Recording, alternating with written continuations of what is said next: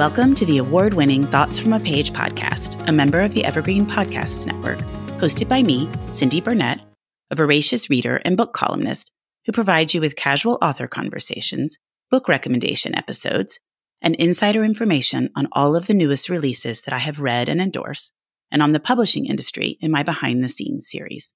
With so many books coming out weekly, it can be hard to decide what to read, so I find the best ones and share them with you. For more book recommendations or to find my backlist of interviews, visit my website at thoughtsfromapage.com.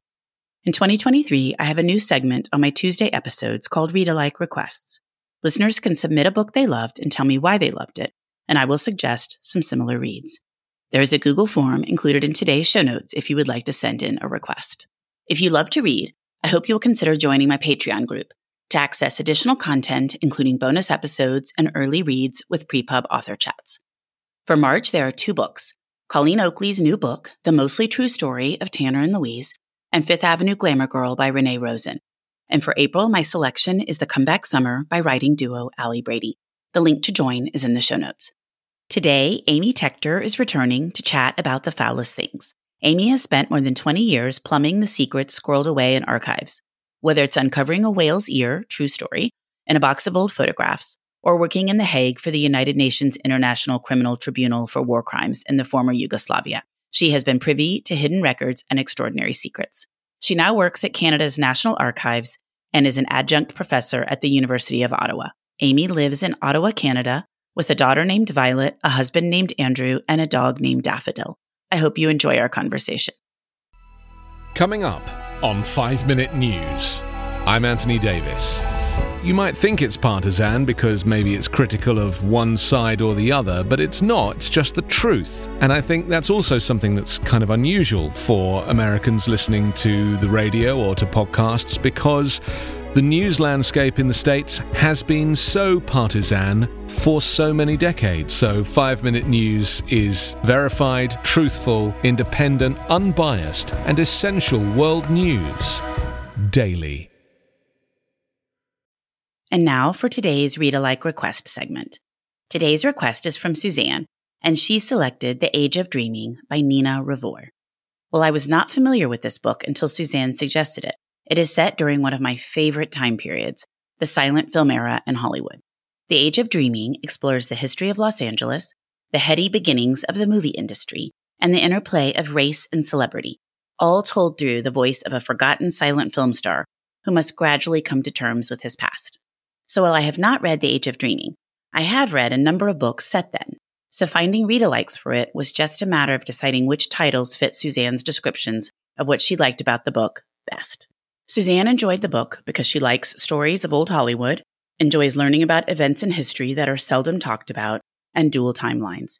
She was also enamored with the way the book quietly addressed larger themes like the indignities of aging, how absolute truths are often a matter of perception, and how we are all shaped by our past, even if we try not to be.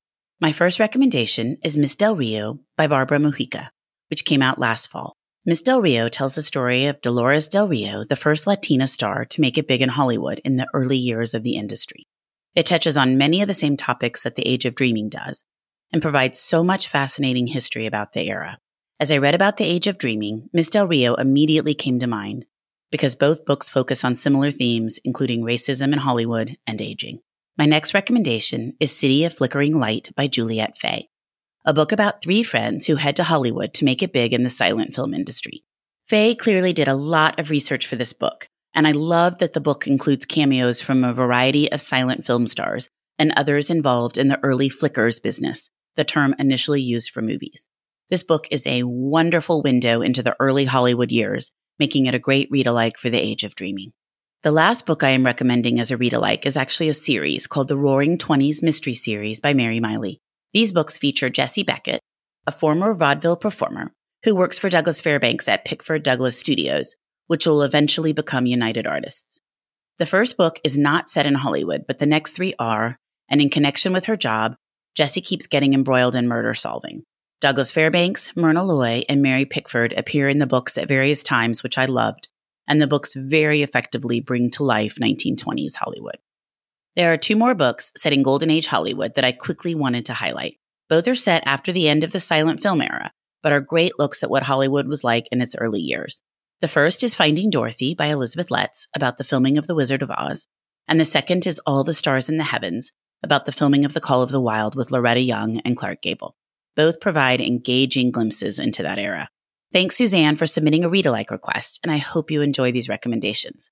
And now, onto my conversation with Amy Tector. Welcome, Amy. How are you today? I'm great, Cindy. Thanks for having me. I'm so glad you're here because I loved your book last year, The Honeybee Emeralds, and I was very excited to get to read the first in your new series, The Foulest Things. And that's what you're here to talk about today. Thank you. Yeah. Thanks very much.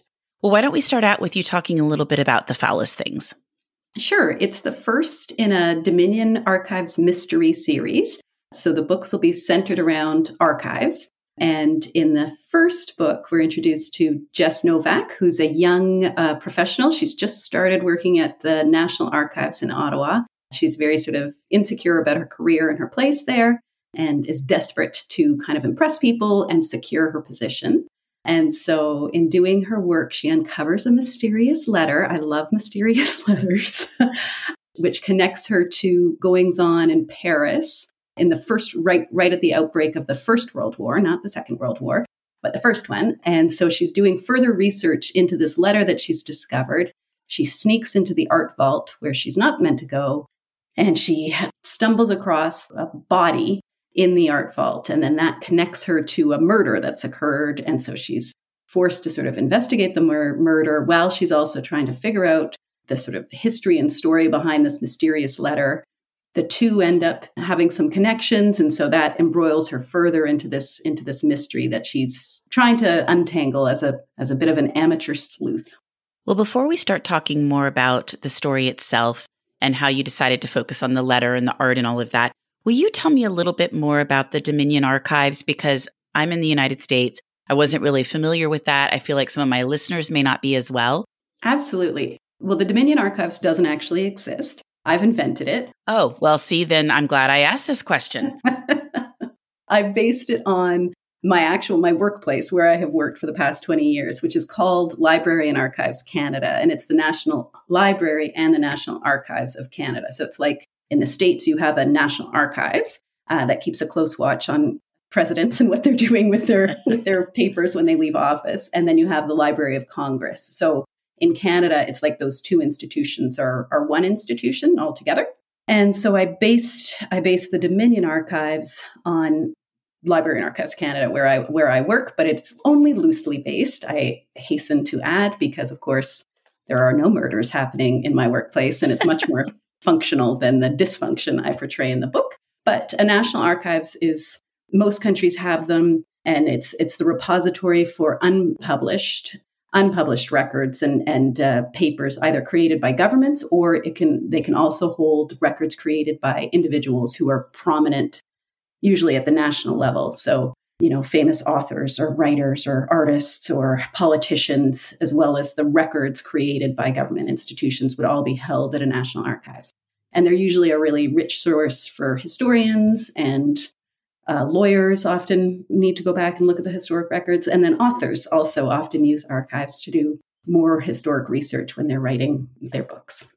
I have been to the national archives in dc and i am familiar with it holding a lot of governmental documents but I don't know that I knew the distinction about unpublished papers. And obviously, the archives here have been in the news because of all these presidential papers that keep getting found by various presidents and vice presidents. So I do understand that part of it. But I didn't realize you had invented the Dominion Archives. So I'm really glad I asked this question. Why did you decide to invent it versus just using what Canada has? Well, it's Canada's a little weird in that it's combined its National Library and its National Archives because, like you said, most like NARA, the National Archives in the states, or the equivalent in the UK and Australia, all the all the other countries, they usually just hold those government records. But Canada holds private records and then has also merged with the, its national library, which is all the publications. So it just was a little more complicated to explain in a novel. And the and the part that I've always worked in and the part that I'm most familiar with is that archives part, that unpublished part. So I thought it would just be easier to just concentrate on that element of the story, which is why I only included that in in the book, really. So and it draws it a little further away from the place where I actually have to go every day and, and, earn my paycheck. So I, I didn't want it to be too closely affiliated and, you know, raise eyebrows or, you know, have colleagues be concerned that I was going to write about them. So I, it, it's a little bit more distinct. It's its own thing.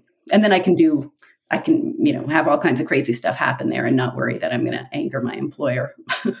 or have people saying, well, this is not exactly how it's set up. It's yes. turned right here. That's not what you'd encounter. So it is nice to do that. The other question I had for you that I was going to ask later, but I'll ask now is the archivists in your book are super competitive and not very nice to each other. I'm assuming your work environment is not like that. It is not like that. Although, you know, there are little kernels, there are little moments in any in any career where, you know, some tempers have flared and some competitiveness or, or things have happened. Not necessarily to me, but I've, you know, heard about it or seen it. And so I definitely use some of that because in the novels because the, part of what attracts me is the archives and i like writing about that and the connection to history but the people who work in archives are often a little quirky and uh, quite passionate because it's a bit of a weird it's a little bit of a weird thing to go into and it's quite niche and then so there are interesting characters that you can develop there that are very very loosely based on the truth and then similarly the people who come to use archives are often a, a little bit quirky. So it makes it makes for a fun environment to write in.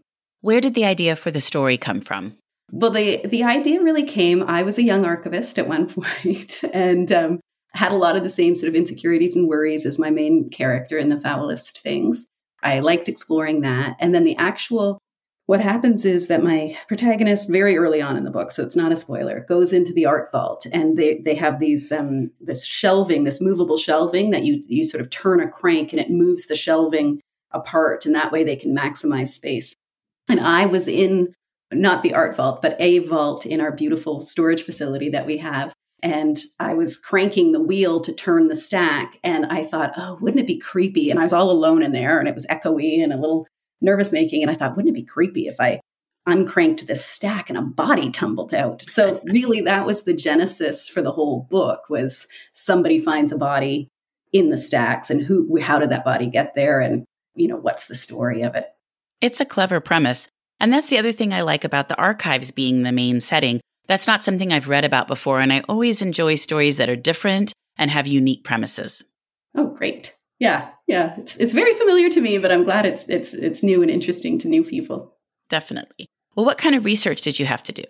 Well, the the work environment stuff I really drew from my own experiences. Especially things have changed a lot since I started as a as a new archivist. So I was really returning to my memories of how things used to be in a lot of ways. Um, so that was that was fairly straightforward. And then uh, I can't seem to resist putting a bit of history into any book that I write, much as I try. So the letter that my that my protagonist that Jess uncovers is from a young struggling artist right at the start of the First World War who lives in who's living in Paris. And so I was actually able to use a whole bunch of research that I had done. Uh, I did a PhD on the representation of disability in Canadian novels of the First World War. So I had been reading for years before that, I had read essentially every book that had been published between 1914 and 1925 or 1930 probably that that was written in Canada. And so I had been very immersed in that exact time period and looking at attitudes to war, turns of phrase, all of that and and doing a whole bunch of historical research into that era. So I was extremely familiar with that era.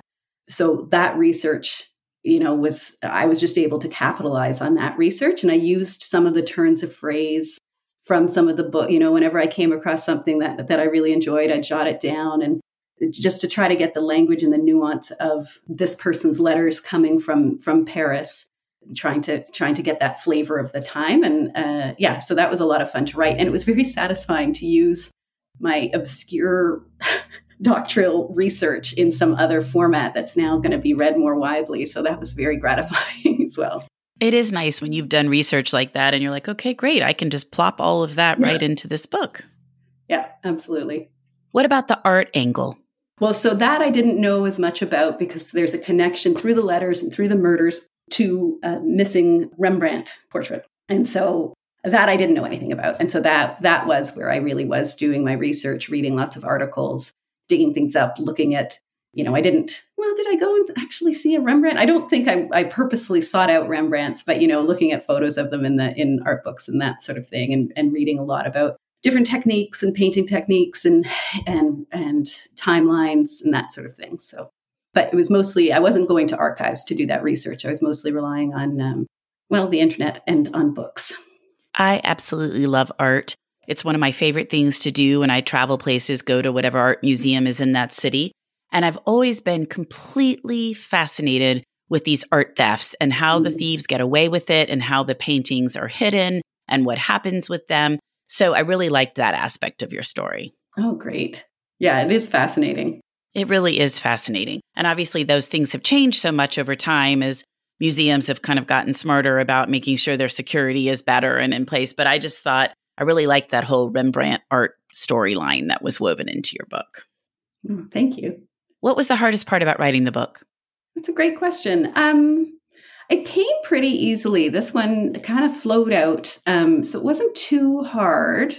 I think probably I'm a I'm a pantser as opposed to a plotter. I'm sure you're familiar with those terms. The I, I, don't have an outline when I start writing. I just, just start writing and I see what happens. And it's hard. it is trickier to do that when you're when you've got a um, a murder mystery when you've so you've got to lay out clues and put you've got to seed things early in the story that then pay off at the end and what because i don't know how things are going to end it can be difficult well I, I don't seed anything early i write a whole first draft and then i go back and i start doing revisions and i make connections that i didn't even know were there. So that that second draft is always a bit tricky because that's always where i've now got to start thinking how's this all going to connect? And what's the how's the payoff going to be satisfying for the reader? So that's probably that's probably the hardest that was the hardest bit for me for this one. I always find it fascinating that people can be pantsers and write murder mysteries because as you just described it seems like that would be difficult but doing what you said writing the first draft then going back and inserting some of the clues figuring out how the story should progress and connect up is probably a great way to do that Absolutely. And what I have found now, because I I finally am trusting that this is my process and I kind of can't fight it, so I might as well go with it. And what has always paid off and what is has been one of the great joys of doing any writing for me is that without even knowing it, it's almost like magic.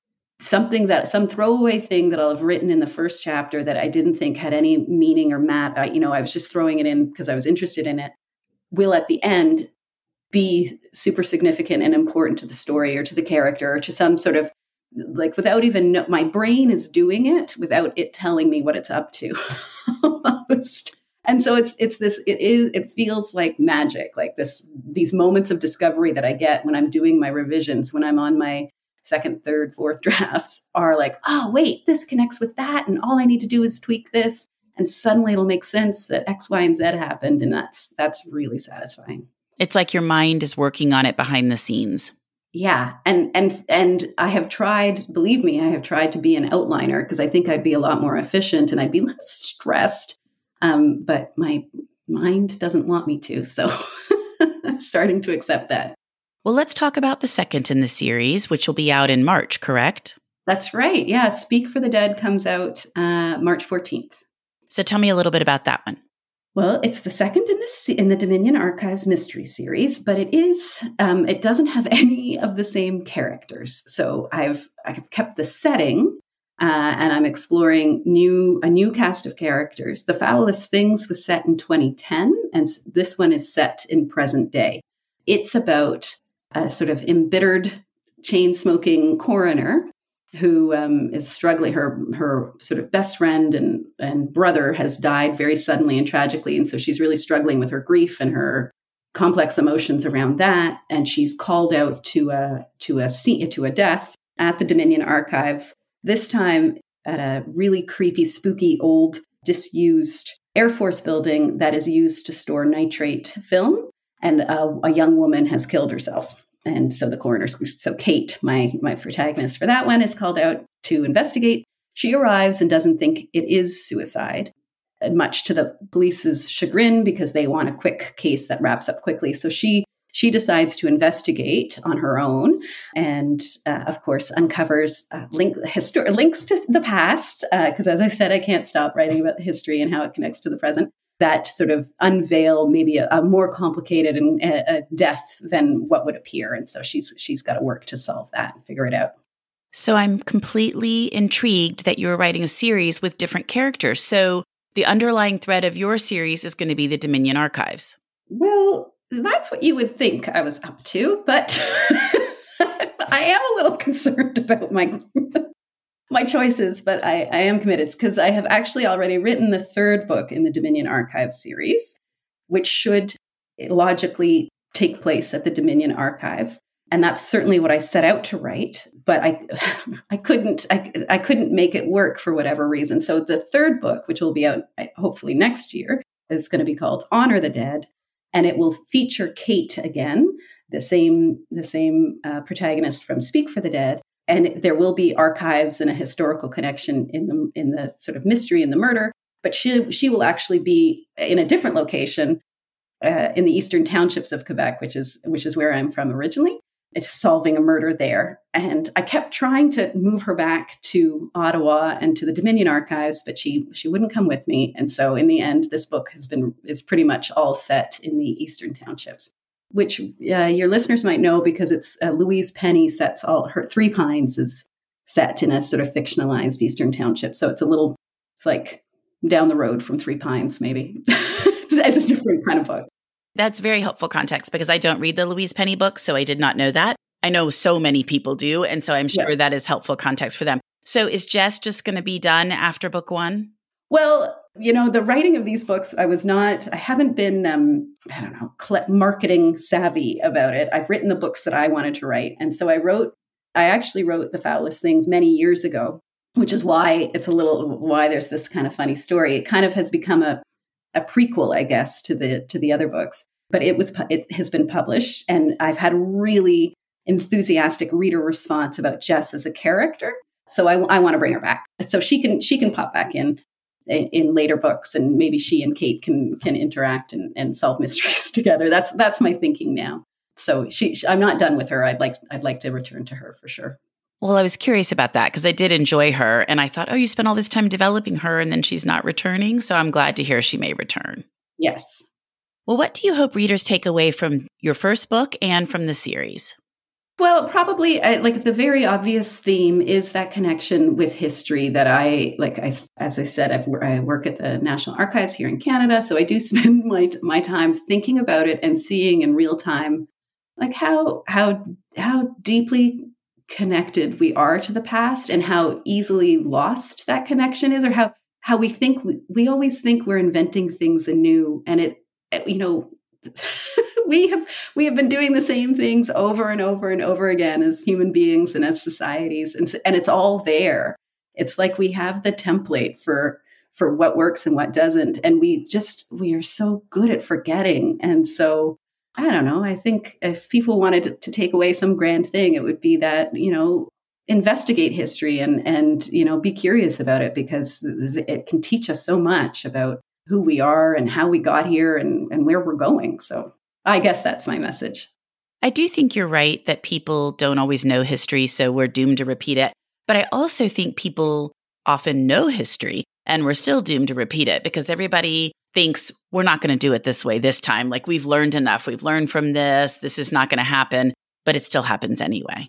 A hundred percent. It's it's that human nature element, you know, that we that we we all think that our own experience is somehow unique. And of course it is, but also it kind of isn't. So there's some balance there.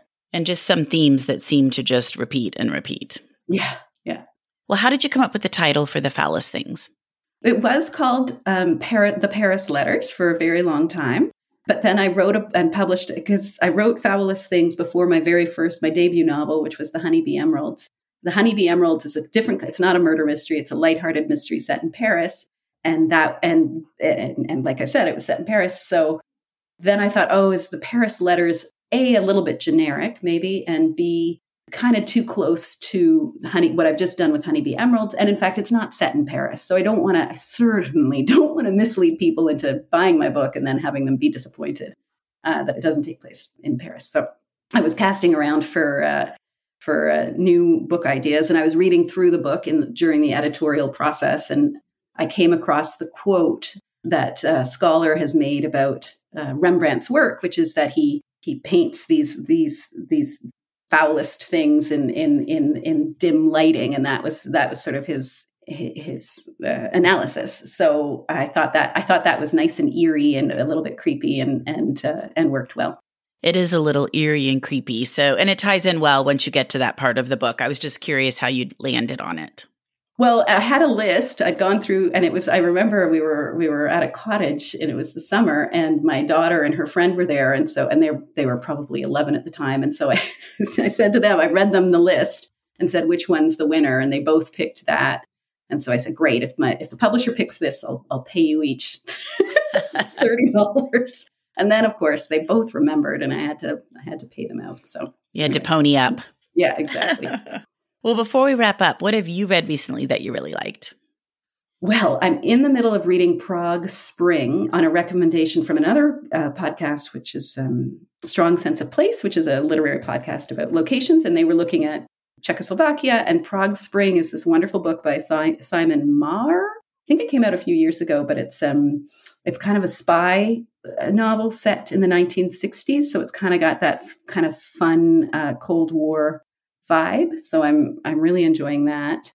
And then a nonfiction um, that has, is becoming my Bible is Untangled by um, Lisa. I think her last name's Damour. It's a guidebook to your teenage daughter, ah. which I am finding extremely helpful with my 13 year old these days. Like it's just, every page, I'm like, oh yes, yes, I know this. So that's so that's I'm enjoying that one. 13 is a hard age. Mm-hmm. it gets better, I promise. they get past those like 13 and 14 and then things settle. High school, they really settle down. That's what I'm hoping. I don't know how it is in Canada. Like, I don't know how your grades are broken out, but for what is the equivalent of our 9th, 10th, 11th, and 12th, things are much better. Okay. All right. I'm, I'm getting there. So that, that gives me hope. Thank you. Yes, for sure. Well, Amy, I'm so glad you joined me again on the Thoughts from a Page podcast. It was delightful to chat with you again. Uh, this was really wonderful. I always enjoy your podcast. Thank you so much for having me. Thank you. Hi, I'm Emma. And I'm Joe. And, and we're, we're, the, the Professional, Professional, Book, Nerds. Nerds. Two Mondays a month, we interview authors and talk about their upcoming books, what drives them, and their go to order at the cafe.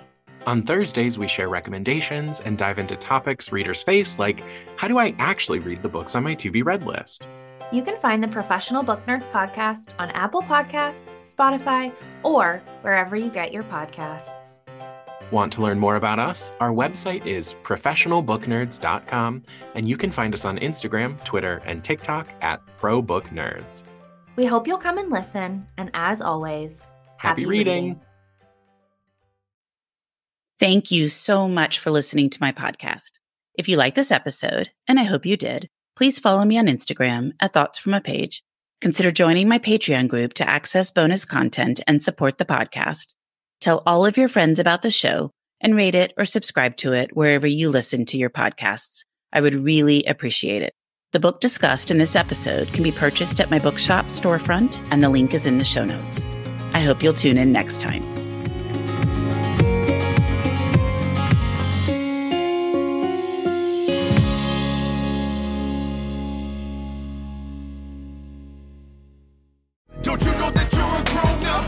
I'm a grown up. Me too. Yep, me too. But you know, these days being a grown up can really suck. Luckily, we're grown ups who grew up in the coolest generation. We had video arcades. And also some of the best TV and movies ever made. We lived the origin of awesome consumer electronics. The list goes on and on. Yep, Generation X. Exactly. And we're Gen X grown up. Every week, the Gen X Grown Up podcast explores media, tech, toys, games, and more from both yesterday and today. Through the eyes of Generation Xers who absolutely love that stuff. You can find us on iTunes or wherever you get your podcasts. Or find us on our website, genxgrownup.com. All right, you think that was good enough? I, I hope so, man. I'm tired. who listens to a promo on a podcast and then goes and listens to a different podcast? Right. I, I, I've never done it. no. Right.